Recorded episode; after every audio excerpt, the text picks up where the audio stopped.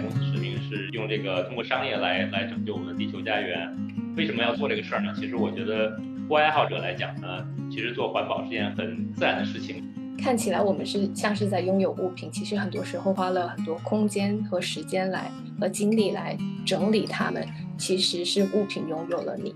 还是有的时候，很多时候是因为我们有了标签，然后你有了这样一个社会的啊形象，所谓的人设，然后你要去打造这个人设。那包括很多的消费是服务这个人设的。我们卖的东西是还是生活的一个方式和价值观，我觉得这个部分是非常的重要。就是因为现在呃我们的一些技术还没有特别成熟的情况，所以我们现在看到的可持续商品嗯比较贵一些。但是如果我们现在不去做这件事情，那几年后或者是十几年后，它可能会得不到任何的一个改变，所以我们才要去做这件事情。大家好，我是 Vivian，我是 Hearty Lab 的创始人。Hearty Lab 是一个崇尚自然、倡导并践行正念生活方式的创新品牌。Heartly Talk 是我们旗下的一档泛冥想类的谈话节目。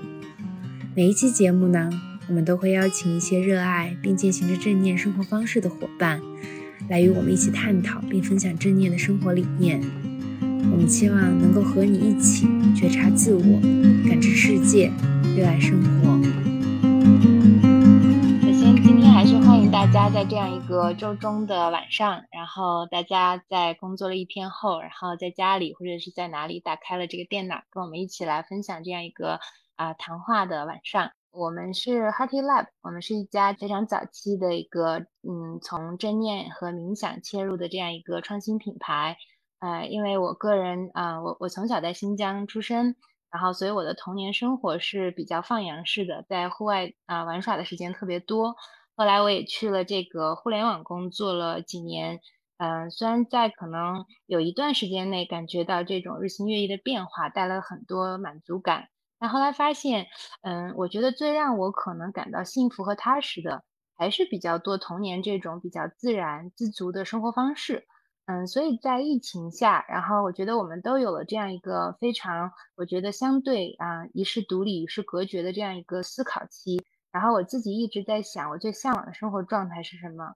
所以说，我们创建了这家这个早期团队，是希望能够通过冥想和正念的这样一些练习方法。也是帮助很繁忙的都市人能回归，我觉得更淳朴简单的生活状态。然后，所以呢，今天晚上我们也特别有幸啊，联合到 B Corps 中国，就是中国的这个公益企业团队，然后来一起邀请了四位特别有趣的嘉宾和他们创建的品牌的故事。我们今天是有这样一个安排，呃，就是我们有两个大的这个板块。第一个板块呢，我们会把主要的时间留给这四位嘉宾和品牌，然后他们分别是 Patagonia。啊，巴塔哥尼亚户外品牌，然后还有 Rare 啊，这样一个以骑行为主导的一个生活方式品牌，还有如里，啊，等一下会介绍，这是一个非常创新的一个啊垂直领域啊，如何去从这样一个就是啊女性的一个特殊的视角，然后去做这样一个内衣的品牌，然后还有这个河西有物。我们把可持续的这种就是想法和理念，能融入到生活的很多的这种日常的场景中啊，去做这样一个啊生活方式的一个这个啊推广。然后这四个部分我们完了以后会留一些时间，然后来大家一起去做一些聊天讨论。讨论一下我们今天的主题啊，我们希望能让每一个人可能在未来的消费中都带着更多的一点觉知，嗯啊，觉知这些东西是不是我们最需要的，或者说什么东西是带给我们生活中其实呃更多的美好的感受，嗯，而且是一种量入为出的这种行为。对，然后呃，然后那我们接下来就请这个我们的伙伴，嗯，很好的合作伙伴 B Corp China 的 Sally 来介绍一下啊 B Corp 这样的一个公益企业形式。有请 Sally。好，谢谢 Vivian。大家晚上好，我是来自乐平公益基金会 B Corp China 团队的 Sally。那其实今天晚上也很开心，跟 Hearty Lab 有这个第二期的一个这样的合作，聚焦在正念消费。那公益企业 B Corp 它其实是一个非常新的商业模式，但其实它也没有那么新。它在国际上，其实在零六年就已经发起了。那乐平公益基金会是在二零一七年的时候，把 B Corp 这样的一个评估体系引到中国来。那 B Corp 它作为一个新型的商业模式，它其实是能够同时平衡企业使命和商业利润。那也希望说有越来越多的企业可以去加入到一个商业向善的过程中，通过它自身的一个可持续发展，但同时又兼顾到社会绩效、环境绩效以及一定的透明感和责任。那我也看到现在在国际和国内上 B Corp 的一个飞速发展的状态。我们现在在全球一共有四千多家已经认证的 B Corp，分布在一百五十三个行业跟七十七个国家和地区。但是其实我们的目标是非常统一的，我们也是想去重新定义一种商业的成功，从传统市场上的我只觉得老板最大，我只为股东服务，转到一个在新兴这种快速增长的市场里边，我要把我所有的利益相关方去考虑进来。那今天也是特别开心啊！我看到了已经成为 B Corp 企业的 Patagonia，还有两家正在申请 B Corp 的企业，也非常希望能在今天晚上跟大家多多互动。谢谢，谢谢 Vivian。好呀，谢谢 Sally。嗯，因为我们作为一个非常早期的这个团队和呃未来目标也想立志成为一个 B Corp 成员的这样一个呃一个一个方向吧。今天其实更多的也是啊，我觉得听一听已经成为 B Corp 这个社群中一员的这些企业，呃，他们是怎么样以这样一些新的商业标准，然后甚至是在践行，更多的甚至是在树立这样的标准的企业啊，在从事这样的事情。然后，嗯，对，Sally 跟嗯 Patagonia 的团队和 Roger 都很熟悉，Sally 要不给我们介绍一下？嗯，老曾。对我下面来引出 Patagonia 的老曾。那 Patagonia 它其实我们知道有很多的户外品牌，但是 Patagonia 是当中的一个非常怎么讲一个特别的代表吧。他们也是明确的以一个。We are in business to save our home planet 这样的一个品牌理念在做事情。那作为一个非常有社会责任感的品牌，或者用最低的伤害生产最好的产品为使命的品牌，今天我们也非常荣幸请到了 Patagonia 中国大陆地区的负责人 Roger 曾维刚先生给我们带来分享。有请 Roger。好的，好的，谢谢 Sally，呃，感谢这个 B Corp 和这个 Hardy Lab 今天组织这个活动，呃，就是邀请我来跟大家做一点分享，啊，那么像，那么我就是呃，接下来一点时间呢，作为这个 Patagonia 中国大陆区的负责人呢，呃，从这个就是跟大家分享一下 Patagonia 作为一个呃商业的或者户外运动的品牌这块，在一些我们的在消费上面的一些这个看法、一些观念吧，和大家做一些交流。呃，这个品牌呢，是一九五七年在加利福尼亚，呃，这个文图拉成成立的。之前呢，就是其实之前呃早期的不叫 Patagonia，叫呃一直到七三年之前都叫 GPIW，Great Pacific Iron Works。呃，所以呢这块儿嗯主要还是做这个攀岩器材。大家可以看图片上这个这个创始人一帮新二的在呃在打铁，实际上在做一些攀岩的器材。呃，到七三年以后呢，才成立了这个呃巴塔哥尼亚巴塔哥尼亚这个公司，因为他去了一趟南美洲的巴塔哥尼亚，就是受到的震撼比较大，所以呃回来用这个地方给自己的公司命名，然后开始做服装。到目前呢是十二亿美元的销售，呃大概两千五百多名员工全球范围内。巴塔哥尼亚是这个美国加州呃第一家认证的 B Corp，就是二零一二年加州的这个。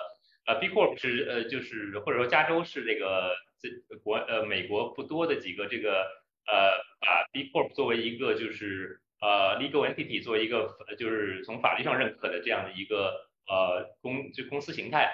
那这样一个州，二零一二年一月一号就是正式这个 B Corp 这个这个法律这个正式生效。然后呢一呃过了两天一月三号呢呃卡利公尼作为这个第一家认证的企业在加利福尼亚州的。这是一帮新二，跟之前那个照片有点区别。过了大概三十多年了之后吧，跟之前那个照片，然后在这个仪式上呃发表一个讲话。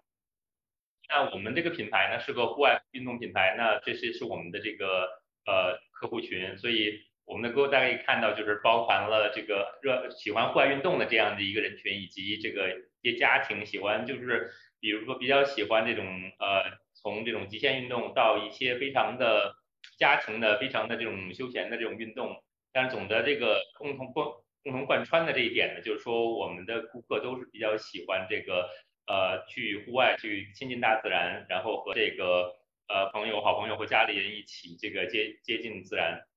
那下就是我下一个就我想讲讲的就是我们的产品，就是呃大家知道就是帕里贡尼亚比较呃就是呃著名的一点就是环保这一块儿。他们说从一九这个呃其实从一九七二年开始我们就开始做一些这方面的尝试，然后呢逐渐的到了九三年呃第一次用那个回收可乐瓶做装容衣开始呢，慢慢的就是从这个呃服装上，然后到呃这个其他的就是呃产品。然后呢，就是从产品品类也从抓绒衣到了这个内衣，到有机棉，到后来的这个羽绒服，呃，涉及到追溯羽绒，然后涉及到就是现在的更更呃经营的时间的一些呃工业大麻制的这种产品啊，然后包括一些用这个呃橡胶做的这种呃冲浪服装，就是我们就是在呃就是在这个这块做做把就是说回收产品这块儿，我们一直是在做不断的做尝试。因为服装呢，作为服装行业，作为这个全球第二大污染严重的一个行业呢，其实我们能可以做的事情很多。因为这个从从这个不管不管是从这种呃这个原材料的这种呃采集啊，这个生成啊，然后到制作，到染色，到这个呃大家可能觉得可能制作出来之后就结束了，其实大家把衣服穿完之后再进行这个。呃，这个其实呃，我不知道大家每大家每个人可能现在的衣服都很多，呃，我自己知道，我觉得我的衣橱可能中衣服也是太多了，但实际上真正穿的呃并没有那么多，可能经常穿的衣服就那么几件，但是呢，可能有每个人都有一大堆的衣服，那其实很多这种衣服呢，其实不能够很好的物尽其用，呃，会会进入到这个呃垃圾填埋啊，或者会焚烧啊，那我们呢就是呃逐渐来做一些事情来减。减轻这个这个这个这个东西的影响吧，服装在这个对环境的影响。那我们就二零二零年开始，呃，从之前的维修，这个大家看到上面这个是一个维修的一个图片，啊，我们就是这个这个是一个实景，是呃我们在北京三里屯店的那个维修车间，这个维修这个这个这个维修师何姐就是在那为为这个顾客呃维修服装。那我们从去年开始呢，也开始把这个。呃，这进一步的扩大，从这个嗯维修到我们开始就是从顾客那儿收回一些服装，刚刚谈到了，可能其实很多人的服装就用不到，那我们就是要求我们的顾客把呃服装拿回来，呃拿回来呢就是呃就是我们来回收，然后我们进行再造，然后可以做成一些新的产品。所以一个是一个是维修啊，这个做呃衣服的修补，让它的生命的呃更长一些啊，因为大家其实。呃，大家为什么买户外服装呢？其实很多人都会想，就是户外服装，我买我买户外服装，可能就是呃，很多时候是是因为出去出去玩，对吧？我们要去户外，呃，那其实我们会去很多这种一些风景优美的地方，一些很好玩的户外的地方。那其实很多这个就是我们大家穿着一些衣服去呢，也会带着一些回忆跟他们大家一起回来。就是那其实你的一些户外服装呢，上面会。带来带回来会留下一些这个以前的旅旅行的一些回忆。那如果把这个衣服就是穿了若干年之后扔掉的话，那可能这个这这个回忆的一部分也就跟着一块儿就是就是消失了。所以我们还是希望就是或我们或能够尽可能长久的使用他们的服装。嗯，那在这个这个 refabric 的这个这个活动呢，就是说在。呃，维修的基础上，我们也作为再造。大家可以看看这个右下角这个图片，是这个在美国科罗拉多州丹佛的一个店，呃，就是有有有一些这种呃维修再造的产品。这个这个项目呢，我们也是在，这是我们最新的一个项目，也是在在这个尝试和推广，在国内尝试推广的过程中，我们也希望能够呃通过这些活动呢，引起就是消费者的一些这个。呃，一些这种思考吧，呃，我们希望也能够影响到行业内其他的品牌，大家一起来考虑到，呃，就是我们的产品，就是呃，我们有有什么办法，我们能够把把我们的产品，让我们的产品能够降低这个这个对环境的影响。今年呢，我们做了一个事情呢，就是这个就是回收渔网，这个呃，就是我们会把这个这个帽子呢，在图片上看到这个帽子的帽檐呢是回收的渔网做的，大家知道就是呃。渔网就是很多这个渔民用完的渔网之后会在丢弃在大海里边，会破坏海洋生物。呃，大家可能都看过一些这种被渔网缠住的鱼类啊，或者是一些海洋生物的一些底片。那我们就是呃也是从开始尝试，从去年开始做这个回收渔网这个产品，做成了这种呃帽子帽檐儿。然后今年秋冬呢，我们会推一系列的产品，就是我们会把这个就是呃这个技术的成熟，随着技术成熟呢，我们会更多的推出很多一些服装啊，包括衣服面料也可以拿这个渔网来呃就回收渔网来制作。呃这块呢，我觉得我觉得就是大家可以可以期待一下。但是我们目前来讲的话，可能。呃，去年我们可能共总总共回收了三十五吨吧，旧的渔网能不是很多，但是我觉得我们希望今年呢，或可能会有六七十吨，然后呢，明年可能就会更多。那随着这个我们把这个这个材料逐渐的这种呃更多的使用起来呢，那这个在呃这个海洋中的这种废旧的渔网会也会少一些。呃，前两个月我去了趟那个舟山，浙江的舟山去去冲浪，那我们当。后来呢，冲完浪呢，我们跟当地的这个环保组织做了一些净滩的活动，然后同时也参观了舟山那边的一个回收渔网的一个组一个一个一个回收厂吧，一个呃不是不算是垃圾场，而是他把这个就是国内其实现在做的蛮好，就是把一些呃废旧渔网拿回来做回收再利用。我们也希望能够在国内更多的开始做这方面的一些呃一些这种呃。就是让大家更多意识到这方面的一些问题，然后来共同来寻找一些一些解决的办法。呃，我的分享基本上就到这里。就是我们喜欢讲的一句话，就是说刚才萨利也说到了，就是说呃，我们这个公司的这个使命，派雷工业公司使命是用用这个通过商业来来拯救我们的地球家园。那我们为什么要做这个事儿呢？其实我觉得呃，大家。现在就是很多大家就是咱们很多人讲环保，那我们对我们来讲呢，其实户外爱好者来讲呢，其实做环保是件很自然的事情，因为大家可以看着很漂亮的这个这个这个巴塔哥尼亚的黑色罗伊峰，嗯，也也就是我们品牌的 logo 天际线，那就是这样好的一个地方，我们不希望它都是垃圾。那我如果这个山底下或者说海滩上，或者说我们的呃其他玩的地方都是很多垃圾的话，其实我们玩也也玩不好。所以作为户外爱好者呢，我们呃会想就是主动的去解决这些问题，把我们至少把我们这个呃在在玩的地方，我们去的地方，把这个嗯环境呃这个保护好。那其实这里边呢，从就是可以从消费开始，我们买的东西呃就是不买不必要的东西。那这样的话呢，就是说能够减少一些对环境的一些影响嘛，或就是。其实最最环保的东西呢，我觉得我们就是喜欢说，就是呃少买，就是少买这个不必要的东西。那其实呃这样的产品呢，就不会再进入到这个垃圾填埋的东西会更少一些。嗯，那基本上这就是我们就是 Patagonia 对于这个从从一个作为一个户外运动品牌，对于这个呃消费观的一些一些理解吧。也是我很也很期待下面几位这个嘉宾呃的分享，然后跟大家一起交流。好的谢谢。好，谢谢 Roger，特别感谢 Roger 的分享。我不知道大家能不能看到我啊？我还今天特意拿了一个 Patagonia 的小牌子，我上次买衣服的时候送的。然后 Patagonia 现在其实在很多城市啊，北京、上海、杭州也做了很多丰富有趣的社区活动啊，包括我个人看了好几个，我都是想后续一起参加的。所以今天也特别谢谢 Roger 来跟我们分享。那现在我就准备有请我们今天的第二位分享嘉宾，啊，他是一个日本非常著名的建筑师，啊，也是瑞儿艺品牌的创始人兼根史郎先生。那瑞而艺呢，它是以自行车为主线，并延伸到餐饮、服装、杂货，甚至是鲜花、绿植等各个领域的一个生活方式品牌。那现在也是作为城市里边的第三空间，希望能给到城市里边的居民提供一个非常舒适的休闲场所。那整个品牌也是保持着一个非常环保和可持续的态度。那其实我一直觉得去探讨城市空间里城市和人的关系，也也是一个非常有意思的事情。所以现在非常荣幸的有请建根先生带来他的分享。好，大家晚上好，我叫简根。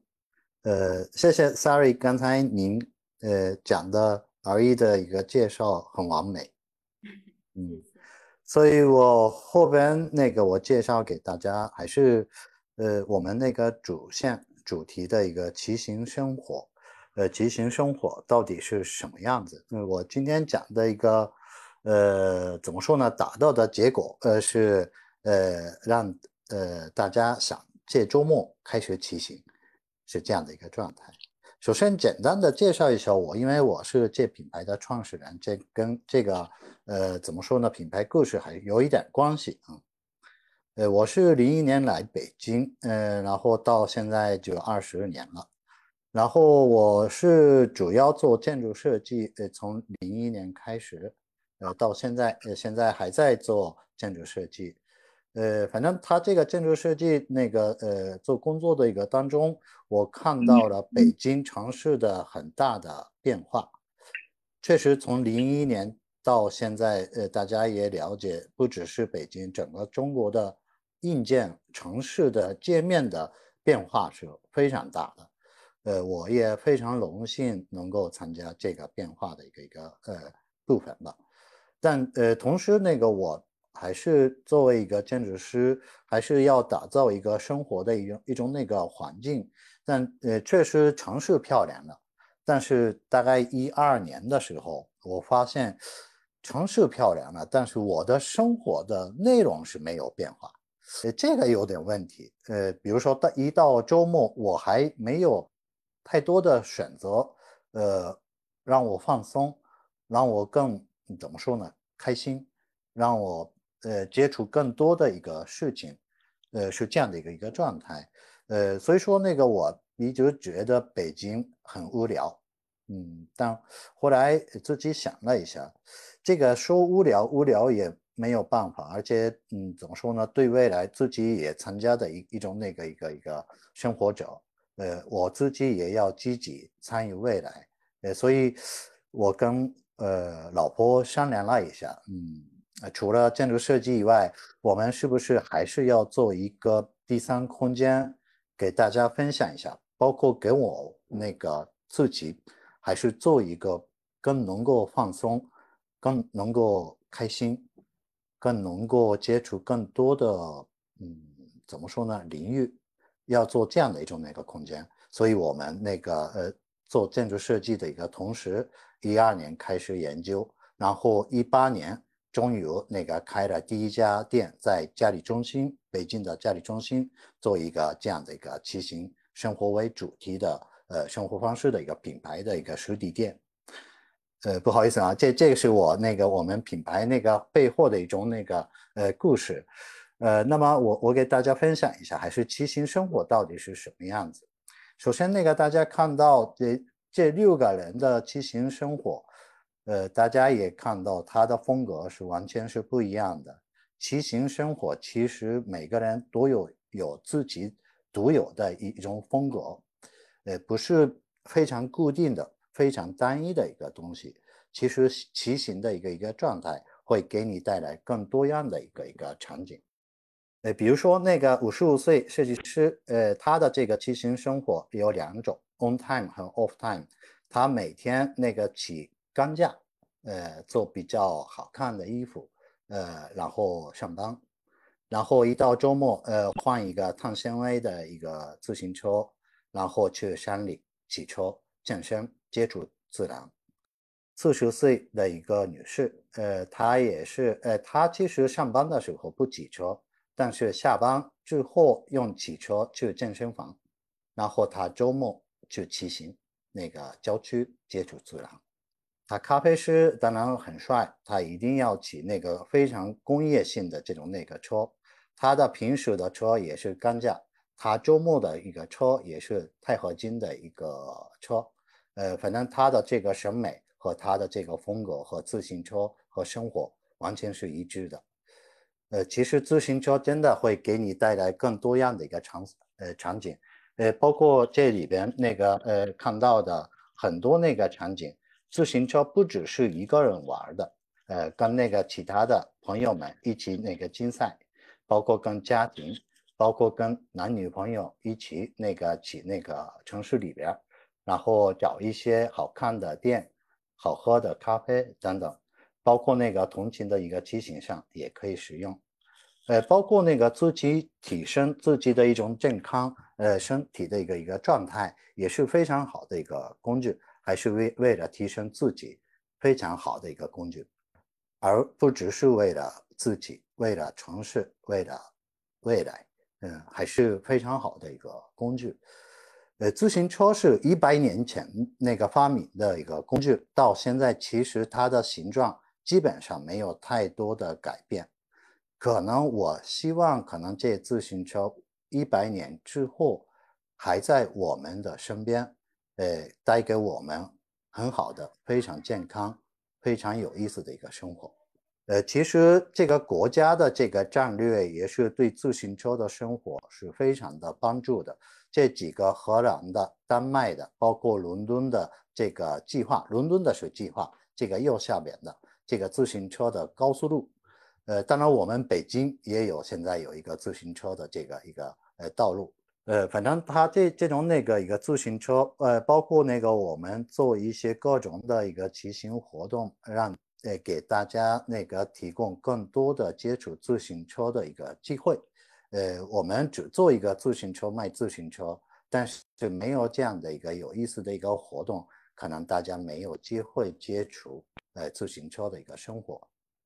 呃，不只是自行车，因为我们自行车不可能那个我我也喜欢自行车，但不可能三百六十五天骑车的一个状态，我也要接触更多的一个一个呃领域，呃，包括呃这个左上面是大家知道 Freitag 的这个瑞士的一个包。的他们的一个活动，呃，那个钥匙库，呃，一个人，呃，世界唯一的，呃，个人的一个钥匙库，我跟他们，呃，做一个活动，包括艺术活动，呃，包括我们自己，呃，拿那个卡卡豆做一个巧克力的一些活动等等，像这样的一个活动是非常的多的。这是我们那个店里那个左上面我们的第一家店，呃，嘉里中心的店，然后右边是我们的三里屯。呃，太古里北区的小店，可能大概这样呃状态。除了自行车以外，刚才那个 Sari 也帮我们介绍了一下，那个除了那个卖呃自行车以外，卖服装、卖杂货，呃，包括那个餐饮和咖啡，提供那个更舒服的一个第三空间，是我们生活方式的品牌的一个核心的一个环境。呃，除了实体店以外，我们还是要呃普及。骑行生活，所以像左边一九零零年那个米其林，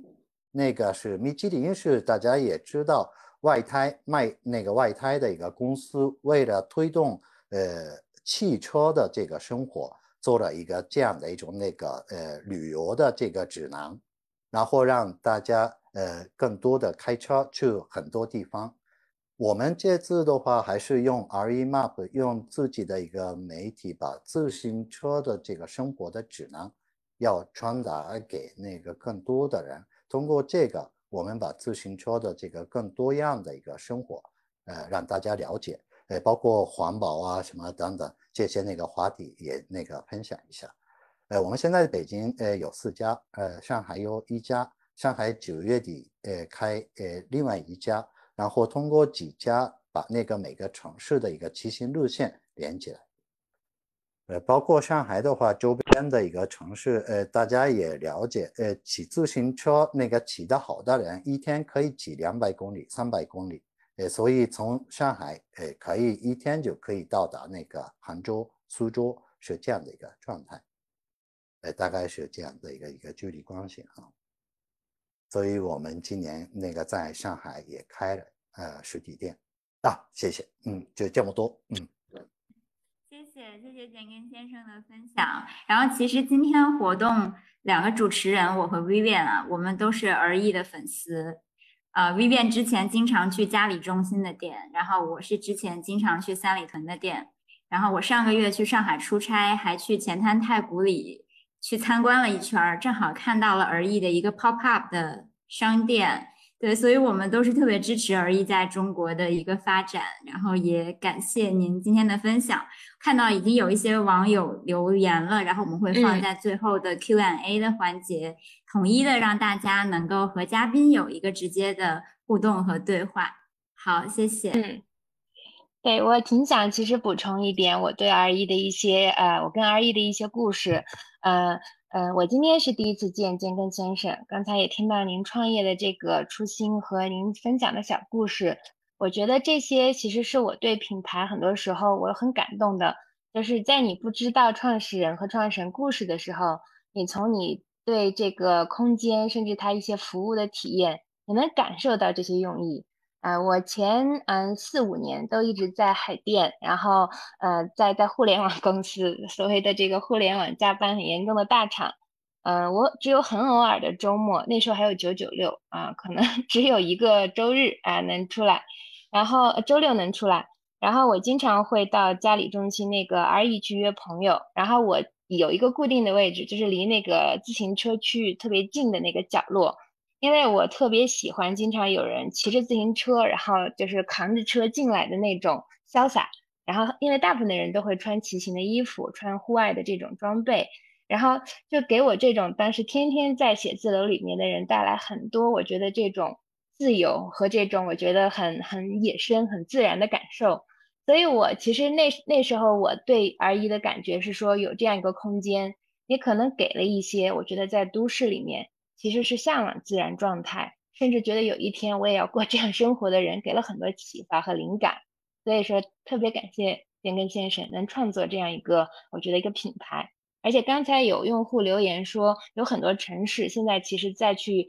因为中国的发展，因为这种就是城市的这种，呃，更多的是城市友好化。有就像成都，我们是一个成都的团队。然后我相信，除了可能北京和上海，我觉得有有有机会的话，希望阿姨也能来成都建立这样一些啊可以骑行的，然后可以与大家分享的这样空间。嗯，好吧，那我们有请艾玛。呃，艾玛是一个也是新锐的这个品牌，然后是一个专注在女性叫月经裤的这个如里啊，是这样一个品牌。然后我们跟艾玛的相识，其实也是呃，因为艾玛是一个呃冥想啊冥想者，然后她自己其实有一套自己的一个 routine，然后会去做冥想和正念的练习。那这个东西背后呢，我觉得也给了她更多呃对于生活，包括对于环境很早期的一些我觉得觉知和敏感。嗯，我知道 Emma 有一个很有趣的一个 fun fact，就是她好像是一到两个月才会倒一次垃圾。嗯，所以说，请听听 Emma 的故事吧。Emma 跟我们讲讲，嗯，讲讲你和如里的故事。谢谢 Vivian。嗯，这这样听得清晰吗？因为我是在用电脑的那个。很好，没问题。就是，嗯，就是今天能跟这么多我喜欢的品牌共聚在一起，觉得嗯特别的温暖，然后。啊，跟 Hardly Lab 有结缘，也是因为啊，就是我我的朋友 Layla 也加入了 Hardly Lab，然后啊，我想跟 Vivian 分享一个，就是上次我在试用那个七天的冥想的时候，七天冥想练习的时候，有一个有一句话，他说，去感受你的脊柱在承受了多少你身体的重量，然后那个时候我就差点哭了，就是那个时候，就是我们经常把自己。的健康还有自己的身体，就是视为理所当然，但是就是没有意识到，就是身经常会忘记身体的神圣性。然后就是非常感谢 Hardly Lab 给了我这样很好的提醒。我今天要分享的内容其实比较少关于如理，但是更多是关于啊我成立如理之前走过的一些路。然后先非常简单的介绍一下如理。啊，我们是一个新的功能创新的内衣生活方式品牌。然后现在有的主线产品是吸收防漏的月经裤。那在未来未来的一年一年里面，我们会跟用户共创去推出更多的，比如说啊抗菌速干的无痕内衣裤，然后。不凸点的背心，还有一些可以外穿的泳衣，所以就是观众朋友们，如果希望跟我们一起共创的话，可以在群里加我微信啊。如里的三个品牌支柱，一个主要是以用户为中心的产品研发，然后这个是我们非常内核的功能创新，就是我研发出来的每一件产品，都希望是为呃给给女性带来价值，然后也有一些环保的属性。然后第二个支柱是女性，就是我们不管是模特还是拍摄还是视觉，都是一些以女性的视角出发的。然后可持续的话，就是我们有一些自己的坚持啊，这个可能跟我自己的自信有关系。然后我们就是在坚持，比如说零塑料的包装，然后希望接下来会推出一些可以订阅和回收的模式。就是大家知道服装非常的污染，但是大家知不知道，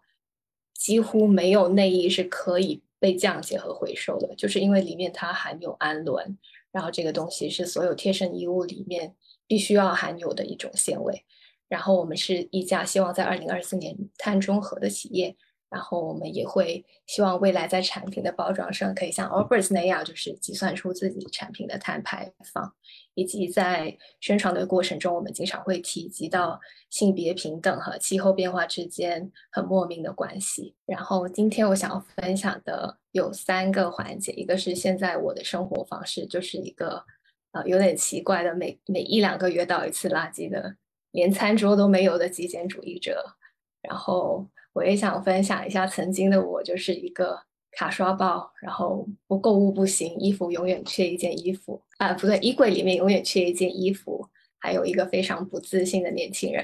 然后以及我生命中经历的三个转折点。然后现在的我的话是正在践行金器扔垃圾，然后我也安利了，不小心安利了身边非常多人做这件事情。然后这件事情不仅是对女性非常友好，而且。就是给你省下很多的时间去处理垃圾，然后它也是一件非常环境友好的事情，啊，那要做到这件事情，其其实呢，你只需要呃一个月经杯，还有一些比如说水洗卫生巾或者是月经裤这样子可以重复使用的经期产品。然后现在我是在呃自带杯，然后还有裸买食材食材，就是自己会带一些布袋，然后就是去市场。把蔬菜水果装进来，然后我觉得这样可以省去很多你处理垃圾袋的时间。还有一个就是我会在家里的阳台里面堆肥，然后其实就是乱堆肥啦，没有那种非常成功、很有方法论的堆肥。但是这个习惯可以让我一一到两个月才倒一次垃圾。然后家里因为没有了经期垃圾，也没有肉类的厨余，所以这个事情做起来还是还是挺方便的。我现在的消费观是归根为这三点，然后也同时有三本书想要跟大家推荐。第一本就是《I'll Teach You to Be Rich》，然后这个人是一个理财界一个算是一个奇才，然后他就他提出的观点是说，大家不要再去省每天一杯拿铁了。他说，虽然是每天一杯拿铁会省钱，但是其实大家每个人对于拿铁带来的意义是不一样的，所以大家要定义好，说哪一些事物对自己来说意义非常的重大，然后哪一些事物是非常不重要的，而非常重要的那些事情，你应该非常不吝啬，然后不加思索的去消费。然后一些不重要的事事物，你应该非常的吝啬。比如说，对我来说，可能跟朋友一起吃一餐饭，或者去旅行非常的重要，所以我会花钱，或者是买书。但是我现在还在用 iPhone 六 S，而且我觉得还不错。然后就是这种电子产品对我来说不那么重要，所以我就不花钱。然后觉得这个观点挺有趣的。然后第二个就是通过一些。啊，这个是怦然心动的人生整理魔法，然后就是通过一些整理来意识到物品对于自己的意义。然后里面有一两句话，我觉得特别有意思的就是他说，看起来我们是像是在拥有物品，其实很多时候花了很多空间和时间来和精力来整理它们，其实是物品拥有了你。然后那个时候听到这句话，我觉得诶特别醍醐灌灌顶，然后就会开始。重新思考一下，我要让什么样的物品进入到我的生活，所以在购物做决策的时候也会非常的谨慎。然后第三本书就是《Cradle to Cradle》这本书，就是让我发现说，我我我应该可以买二手的时候就绝对不要买一手，因为他在说所有生产出来的产品一旦生产出来了，不管你怎么样去回收，怎么样延缓。其实都只是在延延缓它去到堆填区的一个速度，所以就是减少购物以及非常惜物这个事情很重要。曾经的我就是说起来还是有点感到 shameful，就是曾经就是有购物的习惯非常的不好，然后只要进入到一个商场、超市，就会想要每个角落都去走一遍，然后看一下它有什么新的好玩的东西，或者是有什么打折扣的东西。然后各种网网页在刷那个宝贝的时候，会一定要翻到最后一页，然后我会把所有的东西都挑一遍，然后这这种动作就是会造成很多无谓的消费。然后因为在外企里面，就是尤其是时尚行业，然后就是所有的设计师就会穿的非常的光鲜亮丽，然后大家看起来都非常的 put together，还有就是化很化很好看的妆。然后就是在那样子的氛围里面，你经常会觉得自己好像还不够好，然后看起来不太符合商业氛围里面的成功，所以这个时候你就会经常希望说自己要穿更好看的衣服、更新的鞋子、化更浓的妆，就是会有那种攀比的心理在里面。然后直到二十六岁的那一年，我突然发现我的卡数已经超过了我一年的总收入。而且同一年，我还就是结束了我一段十年的恋爱。然后我不知道皮皮要不要开一个 conscious relationship 的，未来会不会开一个 conscious relationship 的对话？但我觉得这个真的还蛮有意思的。然后，嗯，这两件事情发生了以后，就在思考这三个问题：说我的快乐只能依附在消费上面吗？我负债的这串数字跟我的关系是什么？然后就是我一定要结婚吗？我我不结婚就一定是失败的吗？对我后来发现说，原来就是很多快乐只能依附在消费上，只是就是 marketing 或者外界的这些商业给你的一个不断的在给你附加的一种思想。然后为了就是还完这笔债，但是我又不想要让这笔债跟我有关系，所以我也用了很多方法让。就是这个事情不要影响到我，就有一点像 stress stress management。然后我也发现说，有时候就是自己会在一段关系里面不断的坚持下去，其实也跟外界给到自己的这种嗯暗示，整一个社会给自己的暗示和 conditioning 是有关系的。就是这个社会总是会觉得说，嗯，异性的长期的排外的关系才是成功的，然后好像单身就是。地位没有那么的高，就是比起已经有一段关系或者有一段婚姻，但我觉得这个也是怎么样处理你和外界的这种期待的一个学习的过程。然后我觉得我已经走过来了。二十八岁有一天，刚刚有说到很多关于工作的压力和还债的压力。然后有一天我就是因为工作压力特别大，然后办公室政治也非常的 toxic。然后哦，对我就晕倒了。然后那天我醒来的时候，我的冰箱是开着的，然后我的人是在房子房子的另外一个角落，然后在在墙边。然后对那个时候，我突然间发现就是有一些事情不是很对劲，然后我就突然间意识到说，原来你的思想是可以影响到身体，而且我体力的极限离我是非常的近。然后我同时也在思考，因为我在一家很大的外企工作，同时也在思考说，公司的发展是不是一定要以员工的代价为啊员工的健康为代价呢？然后有了这些思考以后，也会让我后来就是知道 B Corp 的时候，其实内心是非常的感动的，就是会想说，原来我们可以重新来演绎商业，就是原来我们可以更有创。更有创意的来，啊，运营一家公司，然后这家公司同时可以履行到环境责任、社会责任啊，但同时又是盈健康盈利的。然后在三十岁那一年，我不小心参加了一个，是不小心，就是无意之间参加了一个气候工作坊。然后那个工作坊是在讲这本书叫《Project Drawdown》，然后它是环境经济学家 Paul Hawken。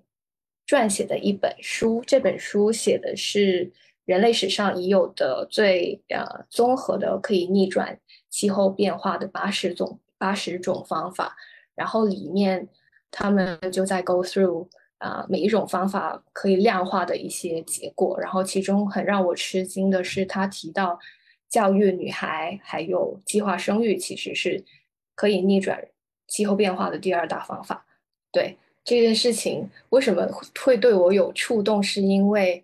二零幺六年有一次，我是非常无意的参与了一次乌干达的水洗卫生巾的捐赠，就是在国内的采购这件事情。那件事情就我基本上都忘记了，但是在这个工作坊里面，我就发现说，咦，那意思是不是说我曾经参与的那个乌干达捐赠卫生巾和内裤的活动，已经是帮助到了逆转气候变化呢？然后我就会想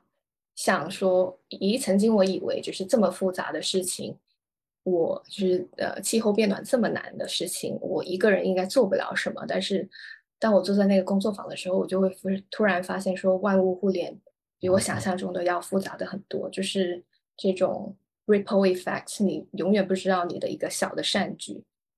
能给这个世界带来什么样的很大的一个 wave。呃，这个也是我分享的最后，就是所以我就想到说，我想要马上成立一个。做月经裤的企业就是 act now，想说不要再等一个非常 perfect 的 solution，然后希望才才有了这个 solution 才想要去做点什么，而是我应该就是从我擅长做的事情，然后这个需要社会需要的事情以及有意义的事情去做这个事，那就是所以有了今天的如里这个品牌。对，我的分享就到这里，谢谢艾玛。我觉得你的分享非常的呃 personal，你用了很多其实个人的，嗯，你的真实的经历，真实的这种嗯转变，然后嗯，我觉得其实很真实的还原了我觉得呃现代的很多的问题，嗯，刚才其实我很感动的是，嗯，你提到了几个节点，我觉得其实都还是在反映，呃，我觉得我们我们说的三个重要的关系，人很多时候都是和自我的关系。然后包括你提到什么样的这种，比如说审美，什么样的消费，还是有的时候，很多时候是因为我们有了标签，然后你有了这样一个社会的啊形象，所谓的人设，然后你要去打造这个人设。那包括很多的消费是服务这个人设的，那这个是不是最本质的呢？所以又可能产生了很多人与比如说物的关系，人与他人的关系。就像你刚刚说到，整理是一件其实你会很有意识的开始觉知这些东西有多少你是不用的。然后你其实花时间花精力去管理它们，这个是一件滋养你的事情还是消耗你的事情？嗯，就像刚才 Roger 说，户外的很多的这种，其实我相信很多的这种啊旅程和装备，其实都是为了极简，然后甚至是轻便。因为我觉得很多时候户外是面临了更严峻、更其实更自然的一种生存环境。那那个时候其实想到的不是更多，一定是更少。你最必要的是什么？然后。就最后我就讲到了是人，我觉得最终肯定都是人和自然，就是人和自然就也不是一个人和人就是自然的一部分，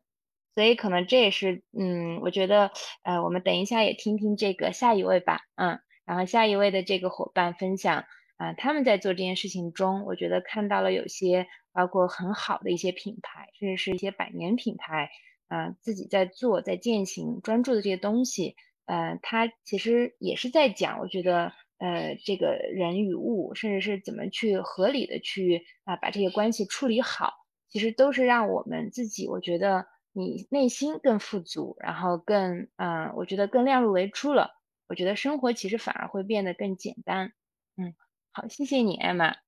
那下面我们嗯，请这个啊和稀有物的 Vivi，嗯。因为刚才 Vivi，我刚才提到，就说 Vivi 之前其实是也在啊学习了传媒新闻，进入广告公司。嗯，在在 agency 里面，我相信接触了非常多的品牌。嗯，其实这几年，我觉得国内的我们认为的新消费也是在一个呃非常蓬勃的一个发展阶段。我们说从美妆，然后食品饮料，甚至这个时尚消费品，都一直在迭代出来新品牌。嗯。我觉得很高兴看到像 Emma 做的这个品牌，我觉得其实呃也非常小，说实话也很脆弱，就像我们的品牌。但是我觉得这是一个还挺好的时代，是因为有了这样，我觉得新的一群嗯创业者或者说个体，我们大家其实希望你能做的东西，呃是一个我觉得实际的，然后可能有用的，那不是在纷繁的，包括像因为以前在从事广告公司中，我们也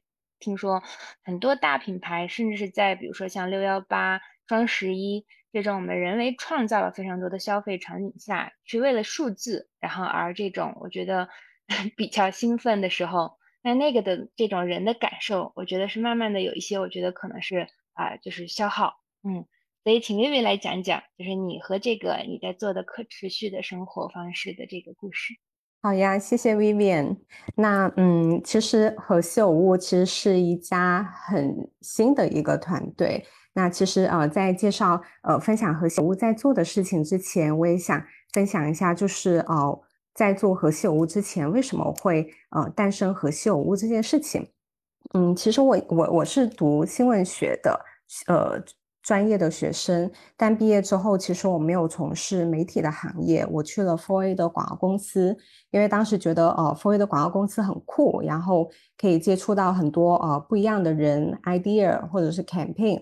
或是不一样的一些品牌。然后我也在 Four A 公司里边，呃，大概有六七年的时间。然后也是大概到二十六七岁的时候，也进入了人生的一个迷茫期，因为会觉得说，哎，我在 Four A 公司里边想到的很多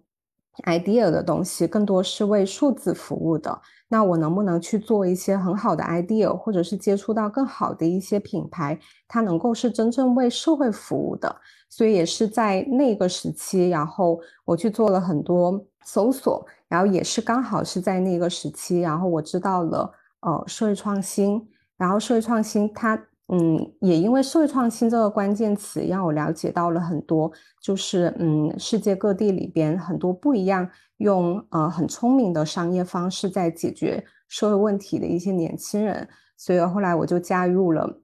我上一家公司，然后主要是在做青年文化跟社会创新的一家公司，然后也是在呃过往的，就是这一家公司里边对。呃，很多社会创新、青年文化有更多的了解之后，呃，我特别想做一件事情，就是把这样我自己能了解到的一些国内外的，在用很聪明的商业方式在解决社会问题的品牌，能够呃带给大家，带到大家的生活里，所以才有了和稀有物这件事情。然后大家看到这一页，就是呃和稀有物我们的一句 slogan，Living for Good，它翻译成中文是。呃，为美好生活做对的选择。那其实和稀有物，我们一直在呃，在这三年的时间里边，我们其实只看似做了很多事情，其实我们只做了一件事，就是我们要怎么样把一些嗯，我们认为很棒的一些可持续品牌、好物或者是公司，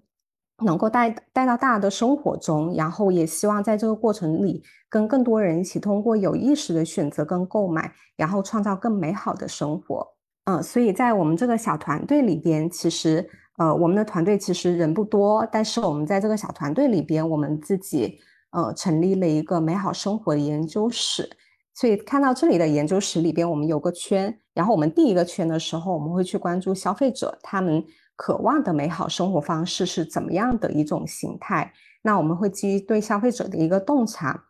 我们才会去筛选，呃，来自国内外的一些可持续好物是有什么样的一些好物。那我们会通过一个美好生活提案，然后去筛选这样的一些好物。那其实，呃，美好生活提案它听似很大的一件事情，但其实我们内部，我们其实美好生活提案里边，我们有五个抓手，也是我们内部对可持续目标的五个小目标。所以，所有的一些我们自己的美好生活提案，都会按照这五个小抓手，然后去提出。我们的关键词有这五个：呃，美好生活的、善意的、环保的、有机健康的。然后我们也会关注，就是人与社区与环境世界的持续关系的。所以其实会看到和谐五里边有很多推文，或者是我们有很多的专题，它其实都是基于这五个小抓手的形式，然后提出了一个个的一个美好生活提案。那基于这样的提案，我们才会去筛选来自世界各地的可持续好物。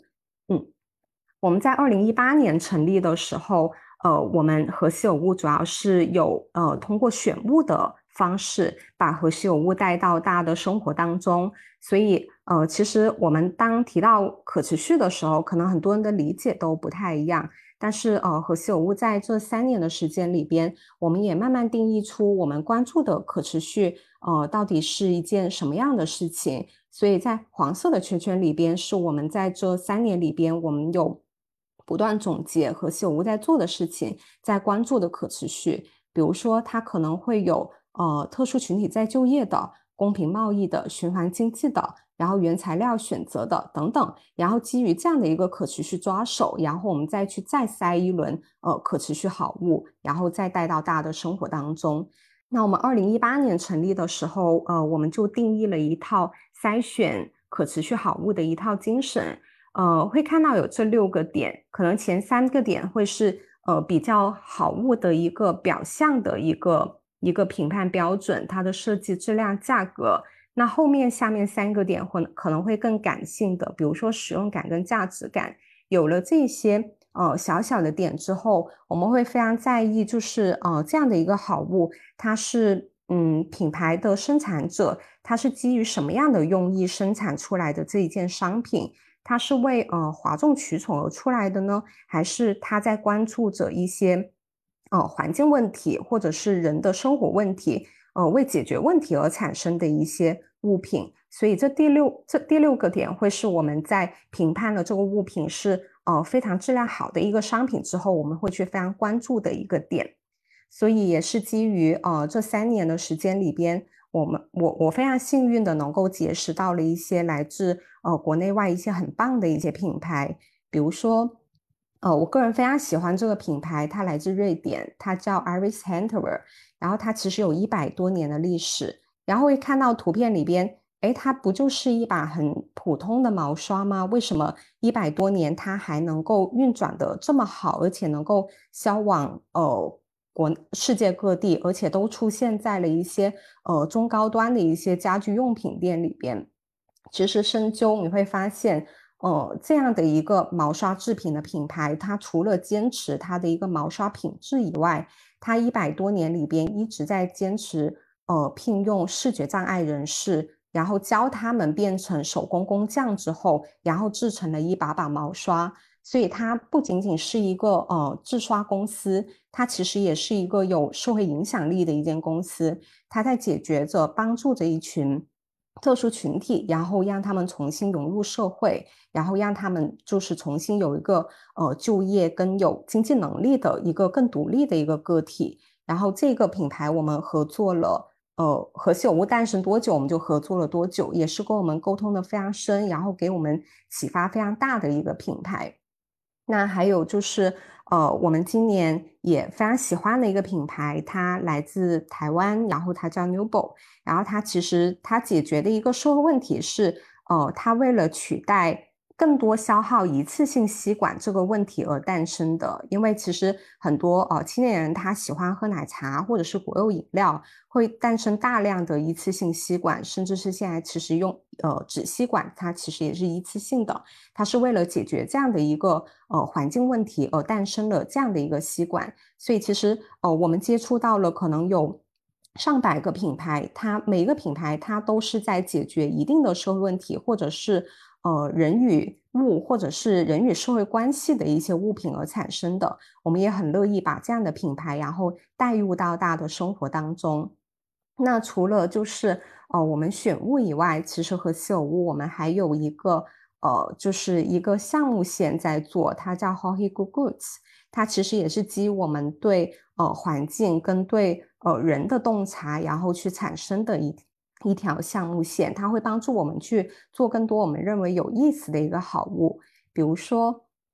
呃，这个是一个手工编织篮，它的一个灵感来源于在于，呃，因为我们有很多国内外的一些大宗的，呃，就是一些大宗的货品，它会有很多的一些一次性的一个编织条，然后我们的嗯很手巧的同事，然后把编织条回收了，然后制作成了一个编织袋。我们当时内部就。就我我发了一个朋友圈，然后很多人想买这个编织袋，觉得它很复古，然后配色很时尚。然后我们当时就尝试着我们内部做了一次工作坊，然后在商场里边也做了一次工作坊。我们发现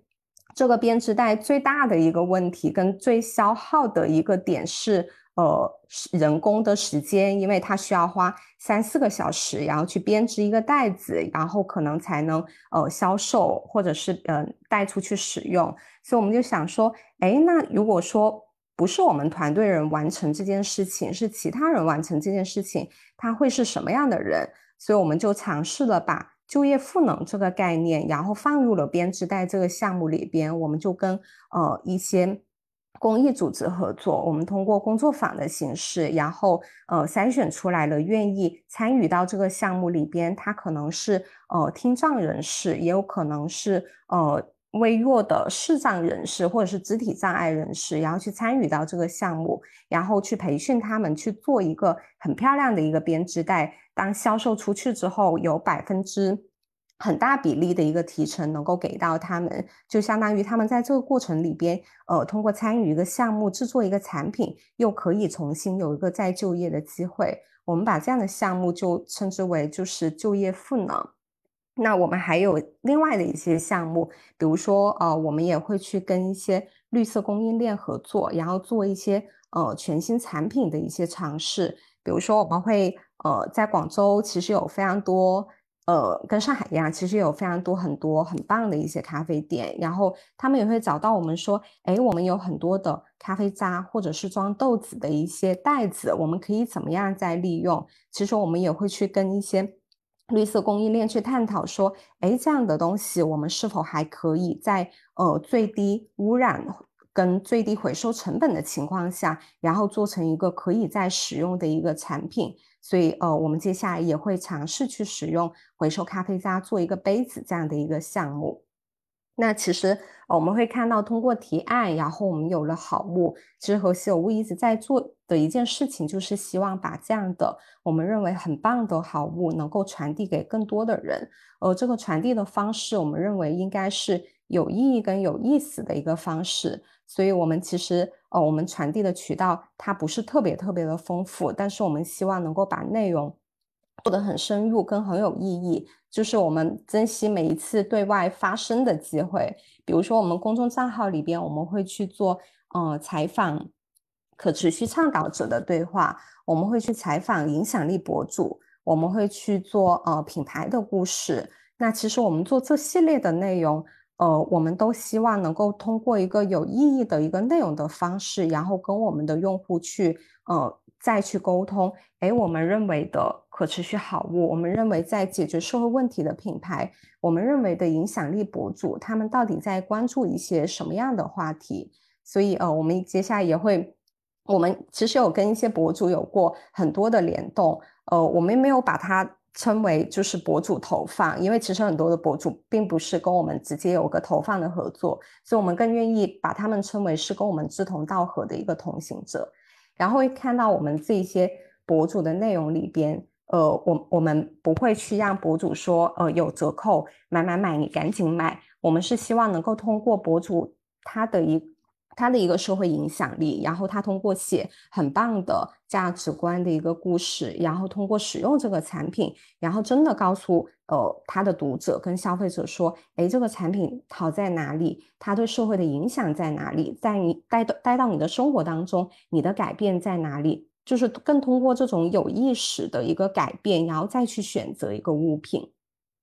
那除了跟博主的联动以外，其实我们也会。呃，很期待跟就是全国呃不一样的，但是很棒的品牌或者是社群有更多的联动。那我们也是希望说，不一定要购买我们的产品才能加入到就是很多的一个探讨跟行动里边来。他可能就是通过一次很轻量的社群活动，他就能够参与到一次呃可持续或者是一次嗯美好生活的一个讨论。所以我们也会有很多这样的落地的方式，比如说我们跟。呃 h a b o t o h a b o t o 也是一家 B Corp 的企业，然后发起无数挑战的计划。比如说，我们也会跟就是全国，嗯，类似像呃长沙的 P 八星球，或者是呃广州的一起开工社区，然后等等这样的社群，然后发起这类的呃无数畅饮我来接管的活动。就这类的社群活动其实非常非常的多，我们都希望通过一个非常细小的一个话题跟主题，然后让更多的人参与进来。然后就呃，每个人他可能都有自己的一个生活故事或者是可持续故事，他有个发声的平台跟机会。那和秀我们目前 base 在广州，我们也是希望接下来能够有一个可持续巡游的计划，能够把我们的故事、我们的好物，我们可以跟大家一起有更多互动的工作坊，然后带到全国各地。所以，我们接下来也会去到呃，比如说长沙、上海，然后成都这样的城市，然后跟更多的我们呃期待就是加入到可持续美好生活的一些。呃，用户然后去交流，这个是嗯我的故事跟何西欧的故事。谢谢 Vivi 啊，我们虽然说十分钟啊，但都不忍心打断。然后嗯，而且看到你们这个可持续巡游，感觉确实可能要嗯把这个我们跟 RE，然后包括来到成都，来到 Hearty Lab，包括来到这个可能到时候 Patagonia 的几个店都可以有，我觉得有一些联动。嗯，太棒了，来，谢谢你，嗯，谢谢你。嗯，那我们就接下来，我们用个我觉得十五到二十分钟，我们做一个这样子大家嘉宾一起的互动吧。然后我们其实准备了几个问题，是这样的，就是说我们其实刚才每一位嘉宾，我觉得就是都是很有自己故事的人，然后有自己我觉得一些比较鲜明的我觉得生活方式和状态。嗯，大家可以分享一下。呃，比如说你们买过，或者说呃哪些购物的体验是带给你们，然后真正的感受到了这些优，因为这些物品，因为这些消费品给你们的生活带来了积极的改变。Roger 想说说吗？你应该是在户外的这个场景下有过很多的这样一些装备，但是也许是有一个物品给你带来了一个就是最可持续的体验，或者说积极的这种状态的，愿意跟大家分享一下吗？我还真没有想过有什么单个的产品有带给我生活带来一个一个巨大的一个转变，因为就是我觉得，嗯，还是更多的是还是在一些，就是怎么说呢？就是说自己就是我其实刚才听几位嘉宾，尤其是后面两位女士讲这个自己的一些心路历程，我还是挺挺觉得呃就就是嗯挺有感触的，就是说其实呃。就是其实自己的这个就是嗯人生吧，就是这个也会做有有一些转有一些转变。我我本人呢以前是做呃是学这个理工的，学学工程大学，然后呢去做了毕业之后是做呃软件，所以我可以说是个标标准的理工男。然后之后也去了这个在硅谷做软件，呃其实后来能够进入这个户外行业也是自己的一些就是。爱好吧，然后误打误撞的进入了这个行业。呃，可能如果是真的说有产品嘛，可能能想起来就是九八年开始第一次接接触滑雪，接触单板。我们一个当时一个呃公司的活动，我们呃去了之后，我们一个同事呃鼓励我去尝试滑雪，然后后来就开始喜欢上滑雪，开始就后来就是嗯就是搬到美国去，也是因为搬到硅硅谷也是并不是因为那儿软件多么多么多么这个。呃，就是尖端，而且更多是因为那边离滑雪场比较近，可以经常的去滑雪。嗯，所以如果真要非要举一个什么产品来讲，可能是我这我觉得第一个滑雪板吧。但是我觉得其实很多也是因为这个，在这个呃这个一些转，之所以有些转变，是因为自己可能对于当时的这生活也不是很满意，类似于刚才，嗯。像艾玛讲的这个东西，就是对对自己的生活状态也不是很满意，也不知道自己为什么每天在加班做些什么事情，可能也是需要找到一些啊，一些自己更更自己的更认可的一种生活方式吧。那么这些产品呢，可能更多的是一个，就是一个能够达到这个，就是也反映自己内心的一些变化，这样一个东西。嗯，谢谢 Roger。那天根先生呢？您是那个建筑设计师，然后又做了这样一个骑行的这个事事事情事业，嗯，你能说说你最早的时候，比如说哪些物品，或者说包括是不是一个第一辆你的自行车，带给了你真正对这个生活的一些变化？第一辆自行车肯定是小小学的时候呃接触的，嗯，然后我第一台呃第一台公路车是。其实我没有那么呃呃久呃，大概我就要考虑第三空间那年呃一二年时候，呃我开始骑公路车，之前都是骑山地车，然后第一台那个公路车是零一年生产的一个钛合金的呃车架呃，反正骑车了，对，也太感动了。反正是还是跟其他的一个自行车太不一样了。反正是就是也随便骑一骑就几十公里就骑过去，呃，然后就用他的这个车架，呃，把我的呃身体呃状态也改变了，呃，反正减了大概三十多斤、四十斤的一个状态，减肥。哇，那二十公斤。而而且确确确实，他这个呃，可能身身身体的一个状态也也改改到非常好的一个状态。大家那个前面那个几个创始人也说过，还是年轻的时候一直加班，嗯，其实那个确实那个我们的一个怎么说呢，健康的一个状态，那个呃会怎么说呢？通过加班加班就会越来越好不好，所以。可能这个时候我接触了这个公路车，改变我的各方面的一个一个呃状态嘛。反正就是呃非常好的一个工具，所以我我也当时想到了，哎，这这自行车是非常好的一个东东西，嗯，把它作为一个呃中中心的一个产品来来做一个生活方式，嗯，这样想，嗯，哇，好棒！这个二十公斤可能对很多人来说是一个。很向往的这个 一个这个这个体验，但我相信自行车应该带来的不止这些。嗯，那 Vivi 呢？Vivi 其实是接触到了这么多的呃好物，嗯，你自己有哪些时刻是你因为一件商品和产品给你真正的带来了很对生活积极的变化？我我真的是接触太多品牌了，然后我我觉得要可能从嗯，其实我我们。就是商店里边的很多品牌，其实都还蛮能给我带来积极改变的，但也因为太多了，我不能什么样什么东西都拥有，那所以我只能是回溯到呃成立和秀屋之前有什么样的商品能够给我带来积极的改变。呃，我我可能还是要举 Iris Hunter 的那个品牌，然后就是我对刷子，然后嗯，其实。嗯，是很早很早之前就知道了他们在做这样的一件事情，然后了解了他们的品牌故事之后，才知道哇，原来一个百年品牌就是除了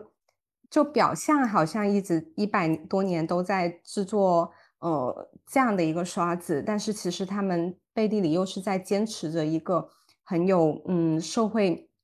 社会推动力的一件事情，所以我觉得这一个是。嗯，我觉得这会是让我更关注从一个产品表象会去看到这个产品它背后的发起人跟品牌它的一个很深的一个初衷跟坚持。所以，嗯，它这这些会给我带来的一个改变，就是当我现在嗯在做和稀有物的选品，或者是再去购买一些商品的时候，如果我自己有清晰的知道我需要这个产品，且我也清晰的知道我有。这么多的一个预算，我更愿意去选择一些，嗯，我认为它可以再去改变一些有社会推动的一些产品，而不仅仅可能只看它的外观，或者是呃，它是不是一个很时尚或者是怎么样的一个产品，它可能会给我带来更长期的一个这样的一个内心的改变。但前提就是我需要这个东西，并且我有足够的这个预算去购买这个商品。谢谢 Vivi。啊，Emma 呢？Emma 想谈谈吗？嗯，去年我生日的时候，我的合伙人 Shay 问我说：“你想要什么生日礼物？”然后我就抽出了那个我写了、收集了很长时间的购物清单。然后我说：“我要一个二手的钟，就是这个，可能看不到了，反正是一个闹钟。然后我要这个闹钟的目的是。”呃，我想让我的房间就是没有电子设备，就是我想要当我进入我的卧室的时候，我是一个安静的状态，所以我需要这个闹钟来，就是确保我早上醒来，然后我不会把手机带进去啊，然后就是晚上的时候状态比较好的时候，会就是点蜡烛，然后看一本书这样子。所以还是以你的现在一个生活状态去选择一个你最需要的。非常有觉知的一个这个选 择，嗯，好啊，那我们时间比较紧，我们往下看来看看另外两个。对，这这里其实是也是提到，就是因为有很多的这个消费诱惑，因为大家又在一个这样新的，我觉得新媒体啊、社交媒体的这样一个时代，嗯，你们有什么实际的建议吗？就是因为各位也都提到了自己的一些生活状态，但是我们如果给大家能有一些好的分享，嗯，艾玛来先说说吧。刚才其实你提到了很多一些好的建议，嗯，我觉得。我最近感触还挺深，就是我现在是生活在广东一个二三线的城市，所以这种消费的诱惑其实就还好。但是上个礼拜我整个礼拜都在上海，然后我就会发现说，不管是你在走路还是在进出地铁通勤的时候，真的眼前铺天盖地都是广告和各种投资人想要把那些东西放到你眼前的东西，比如说可能一一阵子是奶茶。一阵子又是什么串，反正就真的会给你各种各样的诱惑。然后，因为我还没有在大城市，就是这么大的城市生活过，然后我不知道我我我能不能给大家带来什么对这种啊，在这种城市生活的一些洞见或者感悟。但是在不那么大的城市生活的时候，我觉得感恩你现在已经所拥有的一切，然后。去从你的内心去获得一些满足，而不是不断的从外界的，不管是食物、手机还是消费，来不断的想要获取一些什么来填充自己。嗯，谢谢艾玛。所以其实呃，我觉得生活在我们说这个非一线城市啊，有时候也是很好的。我觉得去除了很多浮躁啊，大家可能生活是以真正的我觉得一些重要的啊关系，然后重要的生活中的一些中心为主。哎，其实也是一个天然的，可能是一个好的这种消费选择。嗯，哎，那问问 Roger，因为其实 Patagonia 在非常早的时候，特别是在嗯当时可能都还没有在中国市场进入的时候，在其他的国家，甚至主要在美国，嗯，就从来其实，在像黑五啊这样的打折和这种的时候，就是呃比较其实是呃不光是克制，其实是非常强调，希望鼓励大家呃不要去购买一些你们不需要的东西。嗯，这个你觉得，特别是在面对中国消费者的时候，会有哪些嗯实际你的感受吗？或者说，你们作为品牌，如何希望在中国推动更多的这一代新一代的年轻人去理解这件不要购买多余的东西的事儿？就是说，我们呃在最近六幺八这个这一次这个我们在实际上天猫店做了一个推广，就是说我们做一个就是呃。做一整个打折的活动，然后我们这段时间呢，其实我们呃就是在那段时间没有做任何打折，然后我们在线下店做了一些活动，然后邀请顾客来店里做一些 DIY DIY 的手工坊，呃参加一些户外活动，呃做一些电影放映，呃其实就是说呃效果我们呃感觉很好，我们其实就我们的顾客其实感觉蛮意外的，就是顾客呃就是我们或者我们的会员的这个反应很积极。呃，来的很多都是一些年轻人，所以我觉得其实现在呢，就是说这个社员社会吧，咱们的社会其实越来越多元化，在这个呃等于这个后这个快速发展年代吧，呃，其实越来越多的呃人在开始思考一些事情，所以我们的一个品牌这个这两年比较热呢，我觉得很大很大的原因也不是因为我们的原因，就更多的是因为整个整个社会开始开始多元化，开始有人思考，而不是说。呃，到了一个大城市里，然后就会被这个被消费主义给挟裹了。呃，我们找的就是在上海这样大城市里边，我觉得反反而会有一些人，会有一些顾客来，呃，想找到一些跟他们的这种有共同的想法，不类似于想法这种不是非常的呃很很消费这样的一一些这样的人群吧，可能是现在可能还属于一个呃少数。但是我觉得我我自己的感觉是，现在这两年越来越多了，这样越多了。我我我还是很很乐观。我觉得对于就是在整个这个社会越来越多元化的这样一个大潮下，呃，会有人越来越多人来开始来反思这个是不是这个就是大家一定会被就是需要被被这种消费主义的结果的，是不是真的就买东西是一个快乐的一个唯一的一个方式？嗯嗯。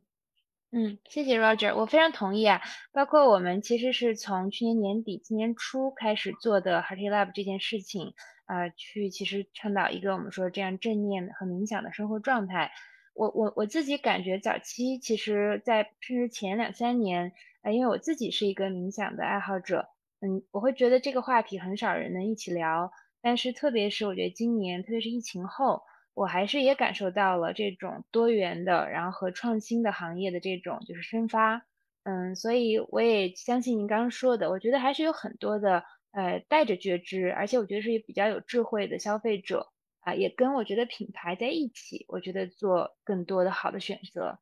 然后，那我们刚才嗯，Sally 提到这边其实对对对，嗯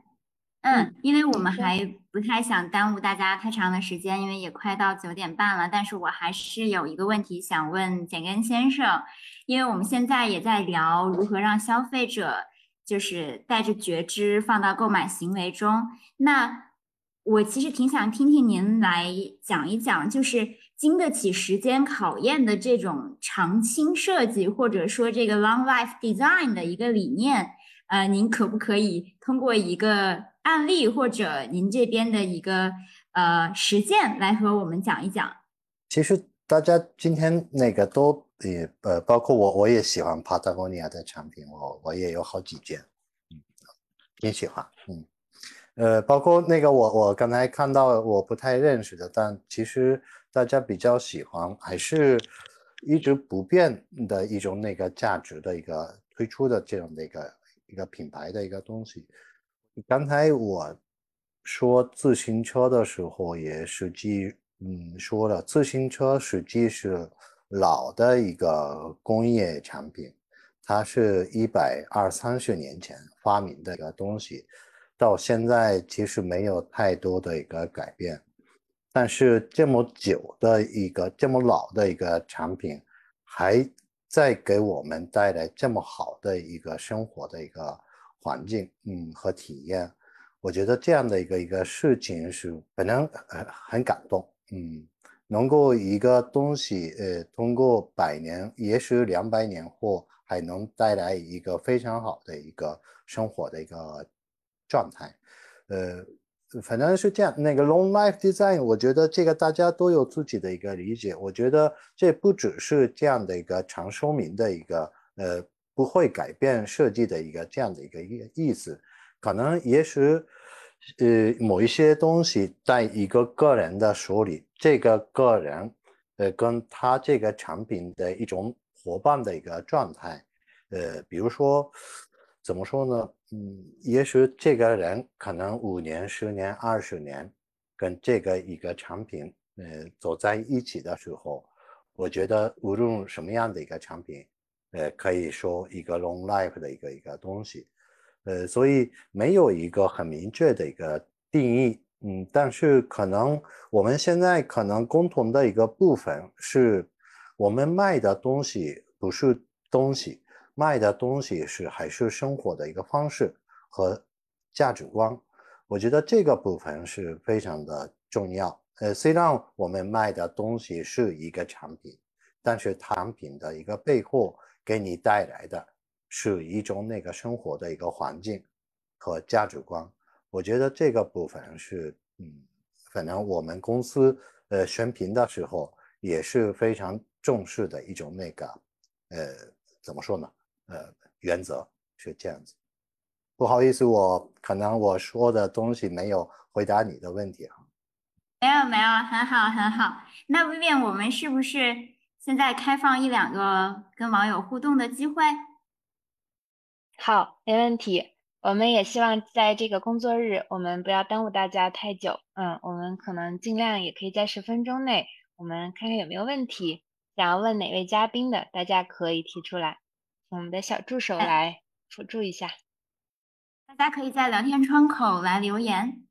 嗯，刚才其实呃，小助手哈利这个收集了一个啊两个问题啊，一个是说呃，我们说如何判断正念，正念的度在哪里？嗯，那这个问题我简单回答一下，就是说正好这个可能涉及到呃我们现在在做的一些事情，我们虽然也比较初期啊，我们也在探索。呃，我们我们其实这里面呃认为呃，我觉得包括正念和冥想还是一种，我觉得呃源自于东方，我觉得是古老的一些经典的一个修行方法。也因为就是近代，然后由现代的心理学还有神经科学给它做了一些更呃科学化的这种梳理，嗯，简单来说，我觉得它不是一个呃创新，它也不是什么新鲜事儿。我觉得，呃，冥想呢，其实是我觉得是通过这样一个我们说静坐啊，还有这种就是内观的方法，我觉得让大家更多的往内看，然后有更多的啊连接自己，然后自己和他人，自己和外在啊。然后那正念呢，我们经常会定义它是一种叫全知全觉的清晰度啊，是这样一个如是的观察。啊，不做评判，然后且没有分别心的这样一种状态啊，这种状态是一种正念的状态。那其实今天的主题，我们也是因为正念它是应用在生活的，我们觉得时时刻刻，嗯，就像嗯，就是著名的一些禅师，不管是铃木俊龙，还是说我们说一行禅师，大家很多时候也在提到说，呃，冥想一定不是在坐在蒲团上的那一刻，它是你每一刻你在生活中其实啊。如是的这种去觉察，所以今天呢，我们提到了就是消费，在这个大的概念下去提倡，就是为什么叫正念消费？我觉得，呃，简单说，其实就是说，希望大家更多的有一些觉察，量入为出的，大家很清晰知道我们生活中比较本质的需求是什么啊？因为我觉得人类的文明、物质的发展，你需要的东西相对会更丰富，但是这些东西也并不掩盖，我觉得我们。本质的一些东西，我觉得包括我们吃的比较健康，然后穿的暖和舒服啊以外，刚才几位都提到了，我觉得啊运动还有去到自然这些，我觉得其实嗯非常我们叫历久弥新，就是本身都是很基础的一些生活方式感，我觉得是我们最重要的。那哪些其实公司和品牌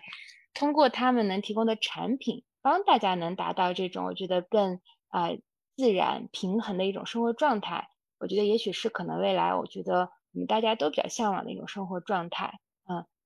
然后那我们看看其他的哈，哎呀，这个问题很多，嘉丽你来挑一个吧，嗯。好，来看一下啊，哇，真的好多嗯，最大的挑战，我觉得这个是一个很实际的问题，嗯，对，嗯，啊，你你是说这个叫 MIC 的这位朋友的问题对吧？是。对，就是可以问四位嘉宾吧，然后看一看哪个嘉宾想来回答这个问题。是做这类呃可持续商业，或者说做这样一个 sustain 的这种品牌的最大的挑战在哪里？或者说每一位嘉宾应该如何的应对这些挑战呢？有没有哪位嘉宾想来回答一下？大家对可持续商业的一个理解，或者对可持续品牌的一个理解？好像 Vivi 是想说，嗯。我我 我们其嗯，其实其实这也是我们最近有不断会被人问到的一个问题，就是为什么可持续商品这么贵？嗯，我我不知道其他做呃可持续商品的人有没有被问过同样的问题。那其实呃，这是我们最近一直有被问到的，就是。呃，为什么市面上我们就是会主打可持续的一些商品？它可能衣服啊、包包或者是鞋子，包括我们商店里边卖的其他的一些商品，为什么会呃那么贵？它背后到底意味着什么？然后最后它会不会演变成是呃中产以上的人群才能呃消费得起或者是玩得起的一个游戏？这是我们最近一直有被问到的一个问题。所以嗯。我我其实我我们团队内部也也在讨论过为什么会呃这样子去呃会有这样的声音，或者是哦我们怎么看待这个问题的？那其实哦我们认为就是现在可持续的一些商品，比如说鞋子、包包，甚至一个简单的一个杯子，嗯，它背后的一个原材料，包括它的一个呃生产的一个工艺，它是否已经呃足够像以前很普罗大众我们。日常会用到的一些商品，它是否足够成熟了？就是，嗯，它如果还没有足够成熟的时候，它的人工原料、它的生产技术、它的一整个链条，是不是都在呃阻碍着这个商品它往一个更低价的一个策略，然后去制定它的一个低价？那这个是我们呃也是尝试着然后去回答这个问题的。那后来我我有问同样的问题，然后在团队里边问我的同事们，然后其实有一句话我感触特别的深，然后呃是我的一个同事说的，他说，嗯，就是因为现在可能很多呃我们的一些技术。整个链条，然后可没有还没有特别成熟的情况下，所以我们现在看到的可持续商品，它会嗯比较贵一些。但是如果我们现在不去做这件事情，嗯，不从不从现在开始，它得不到发展，那几年后或者是十几年后，它它可能会得不到任何的一个改变，所以我们才要去做这件事情。嗯，这个是我我跟我一个同事聊完之后。他给我的感触非常深的一句话，所以我觉得，嗯，会会有这样的一个挑战，也是我们近期会常常面临的一个问题。但是，呃，我我觉得我们要解决的就是，我我们还是要用心的去做，就是对对待每一个产品，然后对待每一次我们可以沟通的一个机会，我们就认真的去对待。嗯嗯。呃，Roger，你你也想来说两句吗？因为我觉得这里面可能，嗯，Patagonia，因为嗯，就是呃，也是经历了一个非常长的周期，在全球范围内在做这样一一个可持续的这样一个事业。呃，这里面其实早期我也听到过很多人对，比如说类似像 Patagonia 这样品牌，大家会觉得呃很好，但是嗯，价格是不便宜。嗯，那你们怎么其实从你作为从业者，你怎么去？一个是传达，一个是你自己怎么理解，为什么它会是有一定的这样一个价格门槛？呃，对，刚才其实六月讲说，我也在考虑这个问题。我觉得，嗯，这种其实答案，我觉得没有一个标准的一个答案吧。我觉得就是，呃，我们可能就是根据不同顾客，因为从顾客来讲的话，呃，其实顾客并不是永远都是找最便宜的东西，他们顾客是其实追求的并不是价格，顾客追求的是价值。那么说价值这个东西就很主观，就是每个人不同有不同价值观，他有些人觉得这样的这样产品比较值，或者是那个产品比较值，所以呢，我觉得没有一个特别呃没有特别标准的一个答案，我觉得就是还是更多的是要让你的顾客认识到这个产品的的价值所在。那么就具体到如果我把我自己放在一个顾客的角度上来讲的话，我会觉得。啊，那其实我想看我我需要的产品的质量要好，要我用的时间要长。那我就说，呃，就是如果是放到，嗯，比如说，嗯，就是平均下来的成本，我觉得要要。那我觉得这个产品是值的。就是说，比如说我们有一个顾客，就是一个，呃，一个大概六六十多岁老爷爷，跟我们，呃，有这么一个故事，就是把这个，嗯，他就是穿过的一条冲浪短裤给我们寄回来，因为我们有这种。终身产产品产产品的这种质保嘛，他可以，嗯，他可以在二十多年的裤子给我们寄回来，然后他自己算了笔账，然后那条冲浪短裤他可能每每每次摊到每次使用的话不到两美分，那他就觉得这个产品实际上还是蛮值的，可能比一个他在在一般的商店里可能花个呃就是更便宜价钱买的一个产品，就觉得要更值，这个可能是其中的一种一种回答的方式吧。这个我得这样，要看每个人自己的价值观来。嗯嗯，说的很好啊。那正好我看到群里还有一个小问题，说什么这个可持续生活方式是不是一种特特权，或者说一些专属啊，就是不是大家都能够享受到的？对大大众，嗯，这个我我正好 echo 刚才 Roger 说的，我觉得一定不是的啊。我觉得这个是一个，就像我们正念里面也在提倡，就是说。呃，每个人对于好的体验和感受的这种智慧是本自具足的，就每个人都有，他不是说你要怎么去，还是通过外界。我举个例子啊，就是说，呃，我我我我我的这个婆婆啊，九十多岁了啊，她就是在成都周边的这个一个叫崇州的这样一个小小村庄、小城市，然后，嗯，她其实我觉得她的很多生活理念这么多年来，其实都非常的，我觉得前沿。啊，就像刚刚 Roger 说，这个一个叫什么价值和一个这种，如果你算过来一个平均的这样一个你的花费，他年轻时候他其实有几件衣服，嗯，他现在一直在穿，然后那个时候呢，他就跟我说买这个衣服一定要买质量好的、耐穿的。那当然，那每个人有自己的这种说是不同的审美啊什么的，他就当时也是跟家里的孩子说，很多东西你要就是买这种让你可能二十年，然后你都会一直穿的东西。啊，那那个东西所谓的好看，也不是别人说的好看，所谓的时尚。他说，其实它能满足你的一些场景，比如说以前他还务农干活去下地，就像那那我觉得这个跟户外一样，有些他可能是在特殊场景里，但是现在我觉得大家都生活在城市里，很多东西我觉得更便捷了，啊，你不用去买这种所谓特别耐磨。但是反而其实就这几件衣服，包括他就是年龄很大，自己生活啊，他也一直都没有需要人照顾，他自己包括整理、洗衣都是自己，因为他很简单，他的生活家里就这么几件物件儿，而且反而反过来，他对每一件物品都很珍惜啊。又回到刚才 Roger 说。你不光是旅行，你穿了很多衣服，你在各个地方带回到了一带回来了一种记忆啊，甚至有些衣服，就是我觉得老一代的人他会有一些缝补，那些都是每个缝补它都有一些故事。我觉得这个是我认为的，其实可持续生活方式的一个很小的缩影，它一定不是一种特权。嗯，对，所以我也做一个我自己的分享啊，嗯，Sally，你看今天咱们嗯时间差不多吧？嗯，我们要不今天的这个分享会到这里？嗯嗯，没问题。我们超时了十分钟，所以特别感谢现在还坚持在线上的我们九十位的观众啊，然后也感谢四位嘉宾的时间，对，特别感谢大家。是的。谢谢大家，呃，我们呢之后我们还是会把就是我们的一些呃可能问题没有回答的，我们等会儿征求一下嘉宾的意见，如果你们愿意，我们可以放在群里。然后呢，刚才也有一些呃，我觉得大家对于可能几个品牌说希望之后有一些互动，我们把各位品牌和各位团队放在一起啊，然后我们也去分享他们的信息，也欢迎大家啊以后可以和你们喜欢的品牌，给你们带来灵感的品牌继续互动啊。谢谢各位今晚的时间，好，那就这样子，嗯，好，拜拜，哎，拜拜，拜拜，谢谢 Roger，谢谢呃金根啊，Emma 和 Vivi，还有 Sally，谢谢，拜拜，嗯，好，拜拜。